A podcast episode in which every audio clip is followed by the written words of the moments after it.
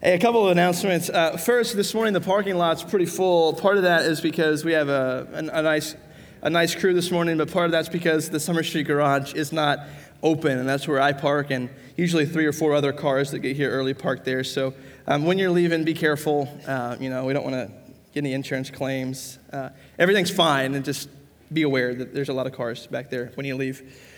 Secondly, Molly mentioned this in the announcements, the health challenge for the holidays. I really hope that you will consider being a part of that. And January is a big time for our health team as we gear up and lead the Bible study. So we'll have more details on that soon, but I'm excited about that. And finally, I have an announcement that's pretty pressing. December the 8th. On December the 8th, there's a lighted boat parade and I think a Christmas tree lighting downtown. And so we have decided to, that evening, after all those festivities, open up the theater for a family movie night, or a movie night, I don't care what we call it, where we show a Christmas movie, family-friendly Christmas film, and have hot cocoa, and just enjoy each other, and enjoy the folks that come out. And so I'm sort of telling us about it now because that's in like 3 weeks. We will be sort of posting on social media soon. We haven't yet because Katie is in the process of making this legal. We don't want to illegally do anything, and so Katie's in the process of making showing a film for our fellowship here legal. And so as soon as that's green lighted, which it certainly will be soon, we will start posting, and you can share it with your friends on Facebook or your neighbors if there's neighborhood sort of virtual bulletin boards or whatever neighborhoods share. We have some program. I never get on it. It's like our dog's missing and Lila's found, by the way. That's good. I think that's all we have for announcements this morning. So let's go ahead and open our Bibles. You probably already have. Actually, there's one other thing I wanted to mention. Pull out your phones briefly. We did this in membership class, and I forgot to do this when we got back from India, but now's a good time. Pull out your phones, I know they're already out anyways, so just grab it. And if you go to your app store, if you have an iPhone, you are most likely going to heaven. If you don't, you can reach your own conclusions. But look up NPL, No Place Left. I think it's NPL India, something like that. What is it? NPL Prayer. Find it. Download it if you can. Sometimes the service in here gets a little weird. But if you can, download it. And it'll take you to an option to select a state in India. And select Madhya Pradesh, Madhya, Pradesh, Madhya Pradesh, the state that we work in. So you'll get there, you'll download it. You will select Madhya Pradesh, and then you will, it'll tell you some cold, hard facts about Madhya Pradesh. Pray for Madhya Pradesh, a state with over 82 million people, and less than 0.3% who truly know Christ. By praying daily, you'll help be a part of a targeted initiative to ensure that every corner of this state is saturated in prayer until there's no place left that has not heard the gospel. Make a simple commitment to pray for 1 minute each day. You'll get a reminder notification and a customized and relevant prayer request. And click Pray Now to begin. So you'll get there. That's some of the hard facts about Madhya Pradesh. Just for context, when we first started working in Madhya Pradesh about 3 years ago, there were 77 million people in the state. That's how quickly it's growing. So you'll get there. You'll click Pray Now. And I'll just talk us through this. And you'll say, pray for Kambara village in multi-subdistrict of Betul district. Over 1,025 eternal souls live here. Pray for the Lord to send his spirit and prepare a house of peace. Send bold laborers who will fearlessly and broadly share the gospel and cause that house of peace to become a multiplying church in this place. And so you pray, you'll hit pray now after you see that. And at the end of that, that's why we've been praying. You'll click I've prayed for 1 minute and say, thank you for praying for Kambara. Help us meet our goal by praying again. And you can pray again, whatever. Oh, yeah, Holly texted me. Do you want us to select the districts Danielle told us to? Yeah. What were they? Betul. Okay. Betul and Ray what? R-A-I-S-E-N. Raisen. Looks like a raisin. So look for a word that looks like a raisin. When you go to the advanced settings up here in the top, well, okay, we'll figure it out later. I just wanted to get that on your radar. It's something I want to incorporate in our discipleship groups, something I want you to have in your sort of personal study time. It's a way we can strategically be praying for villages in India where we're seeking to take the gospel to, and it's really exciting. So I realized I hadn't shared that with you, and so I wanted to kind of briefly share that, and we'll workshop that more in the coming weeks, and come up to me after the service, and we'll get your phone all figured out. So Galatians chapter 5. We are almost at the end of our study through the book of Galatians. Last week, we did the first part of the chapter, verses 1 through 15. And then this week, we're going to pick up in verse 16 and go through the end of the chapter. I think chapter 5, verse 1, you could make a good case, is the thesis statement of the entire letter to the Galatians. For freedom, Christ has set us free. Stand firm, therefore, and do not submit again to a yoke of slavery. If you've been following along, and if not, let me catch you up really quickly. The Galatians are having all kinds of problems in their fellowship. There are deep divisions, there's interpersonal conflict, but there's one really, really big problem, and that is false teaching has worked its way into the church. There are some among them who are saying that to be a Christian, to be a follower of Jesus, you have to be circumcised. You have to be circumcised. And Paul is teaching the Galatians that if they submit to these false teachers and be circumcised because they're trying to garner favor with God, then what they're really doing is submitting again to a yoke of slavery. Paul says that if you accept circumcision because you think it helps you keep the law, if you accept circumcision because you think it helps you please God, then Christ will be of no advantage to you. Jesus is your righteousness, Galatians. He has freed you. And this morning, Paul is going to continue to flesh out how we then live in light of our freedom in Christ. He'll pit the works of the flesh against the works of the Spirit, reminding the Galatians that Christ has crucified their flesh, and they must simply walk in the power of the Spirit. Paul is going to talk about this relationship between the flesh and the Spirit, enumerating the massive difference between a life led by the Spirit and a life lived in the flesh. But Paul is not pontificating. He's not developing an exhaustive list of good things and bad things, forming an airtight system of Christian ethics. He's not on a pedestal simply proclaiming what good Christians do and what bad Christians, or at worst, fake Christians do. He's addressing a real church full of real people with real problems. He's urging for a cessation of pride. He's calling for truth and love and humility to defeat heresy, hatred, and pride in the Galatian church. He is calling God's people to live not by their flesh, but to keep in step with the Spirit. And that's the call I pray we hear this morning. This morning when you leave, I pray you leave more equipped to walk in the Spirit, to submit to His authority over your life and embrace His presence in your life. And I pray that the evidence of God's dwelling would be obvious in your life, in my life, and among us. Let's start in verse 16.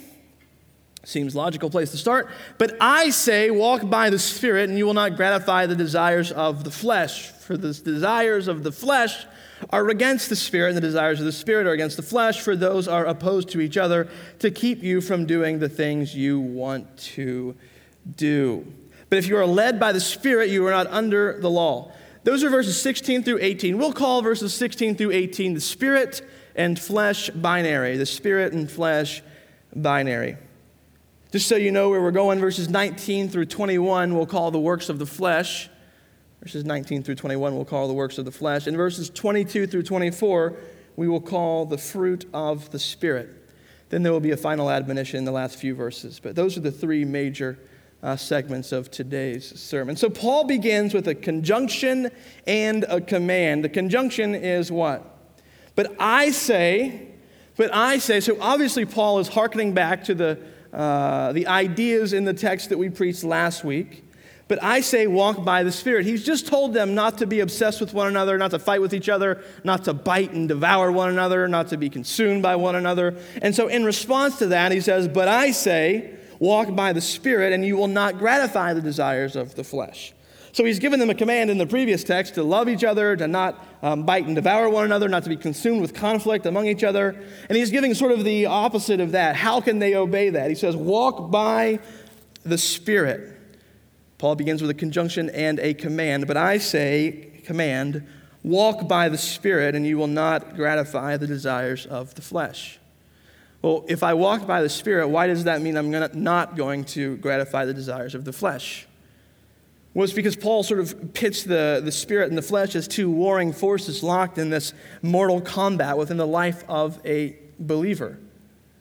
I say, walk by the Spirit, you won't gratify the desires of the flesh. How is that? Why is that? Because the desires of the flesh are against the Spirit, and the desires of the Spirit are against the flesh. So Paul's saying, to not gratify the flesh, you have to walk in the Spirit. So when you live by the Spirit, you're not obeying the desires of the flesh.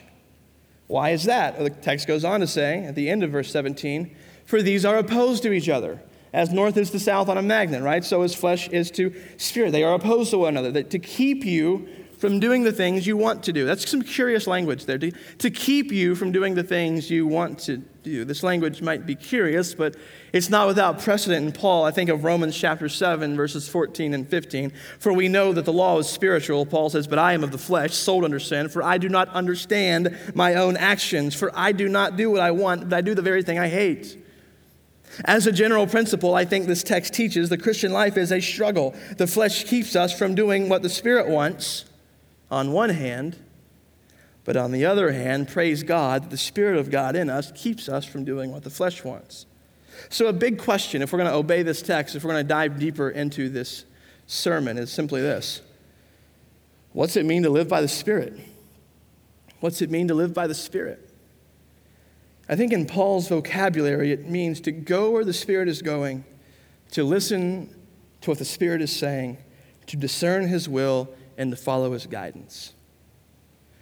To walk by the Spirit means to go where the Spirit is going, to listen to His voice, to discern His will, and to follow His guidance. I have a related question. How do I know if I'm following the Spirit? Not simply how do I know I'm a Christian, though that could be a related question for sure. But how do I know if I'm following the Spirit? And I think Paul's answer would not be intensely theoretical and theological. It would be theological but very immediate. Paul would simply say, look at your life and tell me what you see. Look in verse 19. Now the works of the flesh are evident. Sexual immorality, impurity, sensuality, idolatry, sorcery, enmity, strife, jealousy, fits of anger, rivalries, dissensions, divisions, envy, drunkenness, orgies, and things like these. I warn you as I warned you before, brothers, that those who do such things will not inherit the kingdom of God. You might be fidgeting in your seat a little bit. You might say, I've done some of these things, right? You might say, this looks like a bunch of rules, man. If I wanted rules, I don't know what I'd do, but I wouldn't be here. You know, this looks like a bunch of rules. Give me Jesus, man. Don't give me these rules. I'm spiritual. I'm not religious. I don't worry about all this stuff. Why are you giving me all these rules that I have to follow? Here's what I'd say if that's you, and seeing those listed out in such a way gives you the, I don't know, the heebie-jeebies. That's in my notes, heebie-jeebies. Here's what I'd say. This is not so much a prescription from a pharmacist as it is a diagnosis from a doctor. And what I mean by that is Paul's not saying, do these things prescriptively and you'll be well. Or don't do these things and you'll be well. Don't do all these things, and after you've not done all these things, then God's pleased with you. And because you've not done all these things, you'll then gain entrance into the kingdom of God, like many, many, many unfaithful Bible preachers would say when they read this text.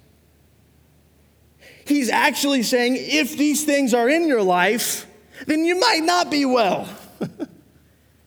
The participle in Greek implies ongoing action, meaning if you are making a habit of these things, then you probably are not well. Sin is the diagnosis. Grace is the prescription. We get into trouble when we know sin is the diagnosis, but we think legalism is the prescription. Sin is the diagnosis. Grace is the prescription. And that could be argued as the overarching message of Galatians. So what do you see? What are the symptoms of a life? What are the symptoms of an individual life? And what are the symptoms of a fellowship, a church, where the flesh has its way? Well, let's go down the list he mentions. He mentions a lot of broad sins. He mentions a lot of things. I think he also speaks with a little bit of specificity because I think he's acutely aware of what's happening in Galatia. And so I think although he's being broad in this sense, I think he's also being somewhat targeted to the problems in Galatia. So this is what you would see, right, where the flesh has its way. Sexual immorality, impurity, sensuality, idolatry. Idolatry, I think, is perhaps the most important one on the list because idolatry is what happens when we try to replace God with something else in our lives. Worshipping anything other than God is idolatry. You're like, I don't worship anything. I don't go to shrines and put incense down, or I don't go to another religion's worship gatherings, but I would argue that we are tempted every day by our flesh to worship power, to worship pleasure, to worship comfort, and to worship the things the way we want to worship them.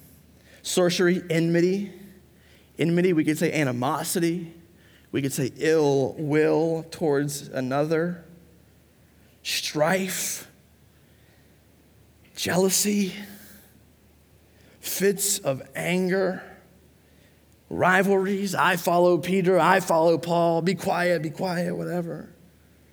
Dissensions, divisions, envy, drunkenness, orgies, or anything like these.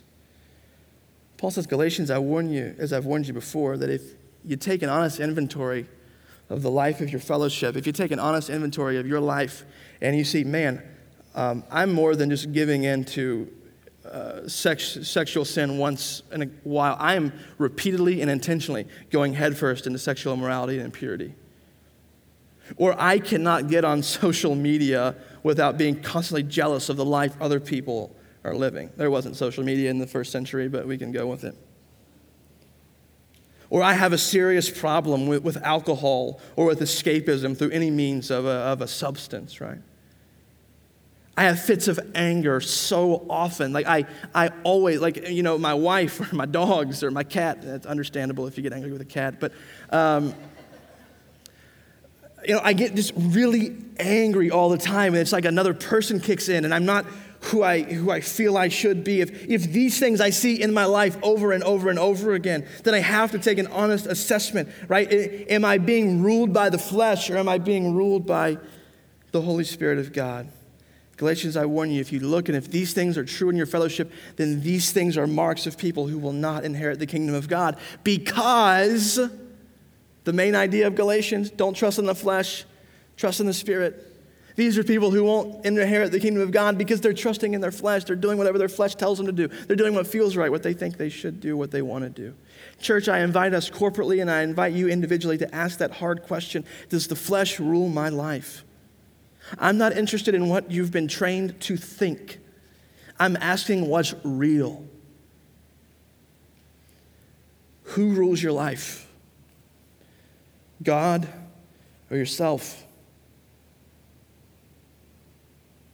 Verses 22 through 24.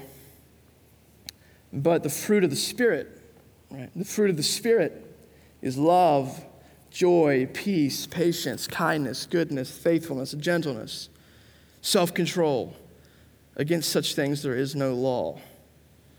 And those who belong to Christ Jesus have crucified the flesh with its passions and desires. Before we jump into the list of fruit of the Spirit, let's notice a couple things about the text. God inspires the text.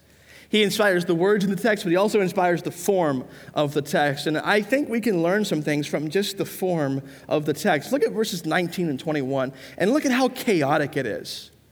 Right? It's almost like this rambling list. Now, the works of the flesh are evident. Sexual immorality, impurity, sensuality, idolatry, sorcery, enmity, strife, jealousy, fits of anger, rivalries, dissensions, divisions, envy, drunkenness, orgies, things like these. Right? There's this sort of chaotic nature of the text. And then look at the sort of the order of the next one. The fruit of the Spirit is love, joy, peace, patience, kindness, goodness, faithfulness, gentleness, self-control. There's an order and there's a oneness in the fruit of the Spirit that's contrasted with the chaotic nature of a life ruled by the flesh. Also note the contrast. Paul says the works of the flesh, and he doesn't say the works of the Spirit. He says the works of the flesh and the fruit of the Spirit. Perhaps Paul uses the term works to describe the flesh because the works of the flesh are the products of sinful man working in our own sinful, conniving ways to bring about our desired outcomes in the world around us. Whereas fruit is just the natural occurrence of a healthy fruit tree or plant living. It's just what happens when life is present. It's not the result of man's effort or of man's striving. So these are the things that we see when God is in the house. These are the things we see when God is in your heart. These are the things we see when God is with his people. What are these things? Love, genuine love, where you actually care about the other person, where you actually kind of like the other person, and where you don't like the other person, but you're trying to like the other person, you're giving them the benefit of the doubt, you're trusting them, even if it makes you vulnerable. Joy, peace, patience, kindness, goodness, faithfulness, gentleness, and self-control. And because God never leaves us, these don't have to either. In other words, the fruit of the Spirit can bloom in seasons of blessing and of strife. That's one part encouraging and one part very, very convicting. These are uncircumstantial fruit of the Spirit. A love that isn't just given when received, a joy that doesn't depend on everything going the way I want it to go, a peace that's not shaken by a change in circumstance, a peace that's not guided by a number in my bank account, a peace that's not governed by what other people think of me, a patience to love people who may be difficult to love because you understand that you, in fact, are also hard to love. A kindness. Johnny Hunt, an old Baptist preacher, who's like the most Baptist preacher that ever preached Baptist in Baptist churches. And I heard him say something once that I resonated with. He said, I don't tip based on the service at a restaurant. I tip based on the cross. I don't tip based on service. I tip based on the cross, meaning I'm kind when I need to give it and when I don't need to give it. I'm kind with other people. I treat them well. I treat them with dignity. I treat them with respect. Goodness, faithfulness, gentleness, self-control. These are the fruit of the Spirit. These are the things that we see in our life when we submit to our Lord. Verse 24, the best news of the entire text today. And those who belong to Christ Jesus have crucified the flesh with its passions and desires. Basically, he has said, okay, here's what you see when the flesh has its way. Here's all these things that you see that would mark your life. These things are what happens when your flesh is working and when you're just doing what you think you should do, having fun, forget it all, right? And these are the things you see over here where the Spirit of God is having his way, where he's living his life through you, through us, and we see his fruit, the reality of his presence among us. So here's what happens when the flesh rules. Here's what happens when the Spirit rules, and here's the good news for those who belong to Christ Jesus. He has crucified the flesh. You don't have to be marked by this list of stuff. This stuff can be a season. It can be an old chapter in your book. It doesn't have to mark your life now, and it doesn't have to mark your life in the future. He says, because of what Jesus has done, he has crucified the flesh, so you don't have to listen to it anymore.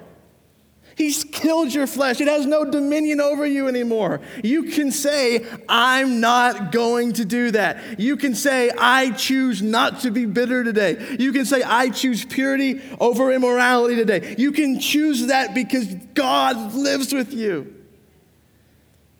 And he's killed the flesh and its desires. I think of 2 Corinthians 5:17, right? Therefore, if anyone is in Christ, he is a what? New creation. The old has passed away, and behold, the new has come. Jesus has done what we could never do. We have spiritually died with Christ, and we are a new creation in Christ. And that is exactly what we're going to celebrate here in just a few minutes when we baptize Ritwick. Now let's look at a final admonition in verses 25 through 26. Verse 25. If we live by the Spirit, let us also keep in step with the Spirit.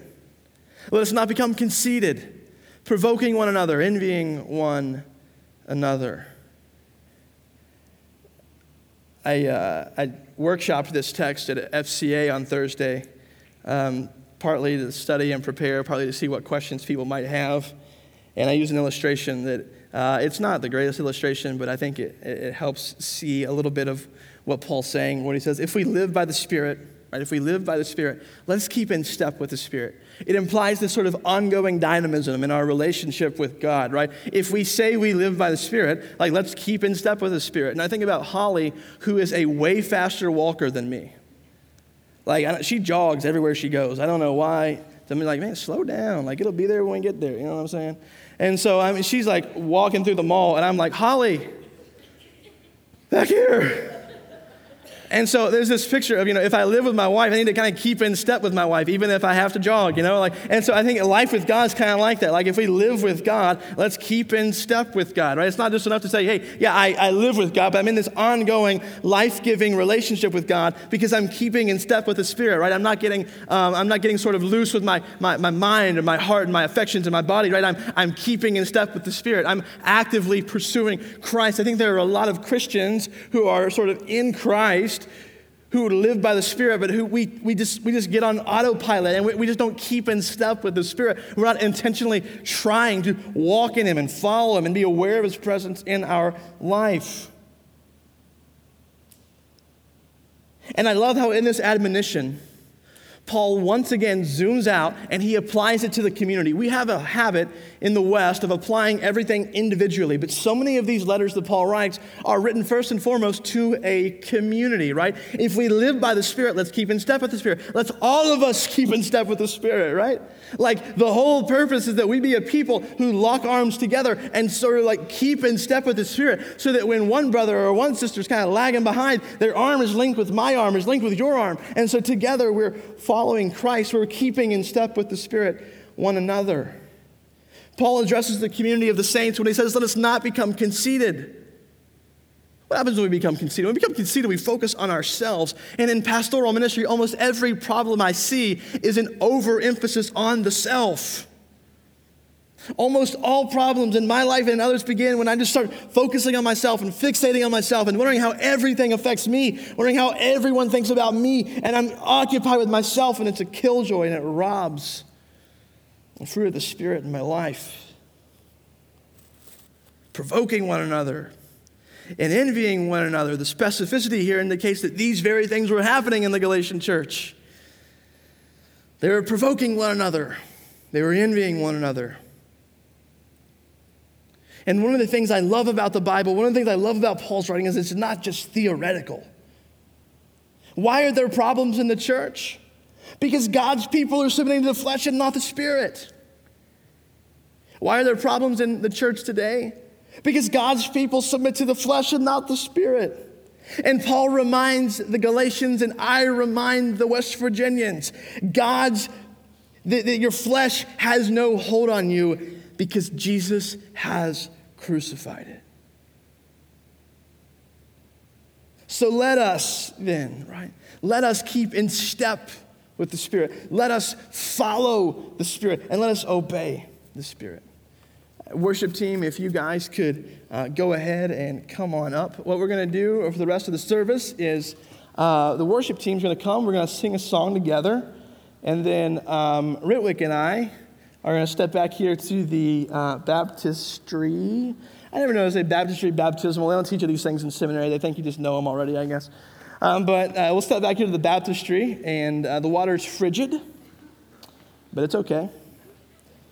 The water's a little cold, but we'll get to baptize Ritwick, and I'm really, really excited about that. And as we baptize him in a few moments, we think about that picture of the gospel, right? We think about the picture of being buried with Christ in death and being raised to walk in newness of life. And this morning, the big sort of good news portion of the text is that Jesus has crucified our flesh. And as we baptize Ritwick in this great moment in his life, I want you to think about your baptism or the reality of your life. And I want us to think about how Jesus has crucified our flesh with its passions, its desires.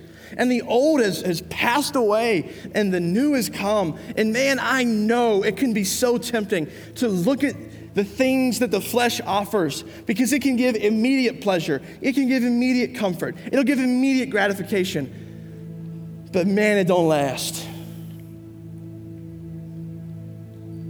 That God has freed you to not just live according to the whims of whatever your flesh thinks, but God has crucified the flesh and its sinful desires. And more than just crucifying them, he's replaced them. He has taken up residence in us, fulfilling the prophecy we see in Jeremiah, where he says they won't just follow a written law anymore, but what's going to happen is I'm going to actually dwell in my people, and I'm going to remove their heart of stone, and I'm going to put in them a heart of flesh. And with this heart of flesh, they can love me, and they can love others. My laws aren't just things to obey because they need to obey them to be saved, but I will live with them, and I will show them that if you obey me, if you obey my laws, then you can see things that we all want to see. We all want to be people of love. We all want to be kind. We all want to have peace. We want these things, but we can't get them unless we submit to King Jesus. We can't get them unless Jesus crucifies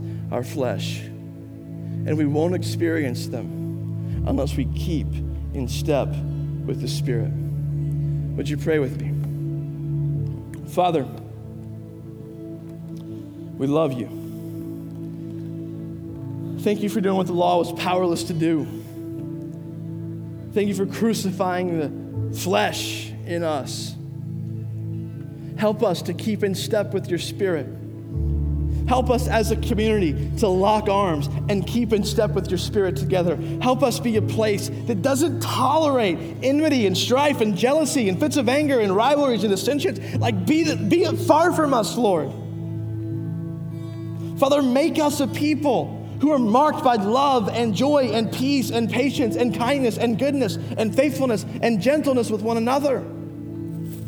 Father, make that true of our fellowship by your Spirit's residing in us. May we corporately and may we individually say, I refuse to give in to my flesh. I refuse to think ill of my brothers and sisters. I refuse to envy my brothers and sisters. I refuse to lust after my brothers and sisters. I refuse to divide over senseless things. I refuse to think the worst of my brothers and sisters. I refuse, Lord. Father, let's keep in step with you in prayer, in the word, in the gathering of the saints. And Lord, make us a people where the whole world may see your Spirit lives. In Christ.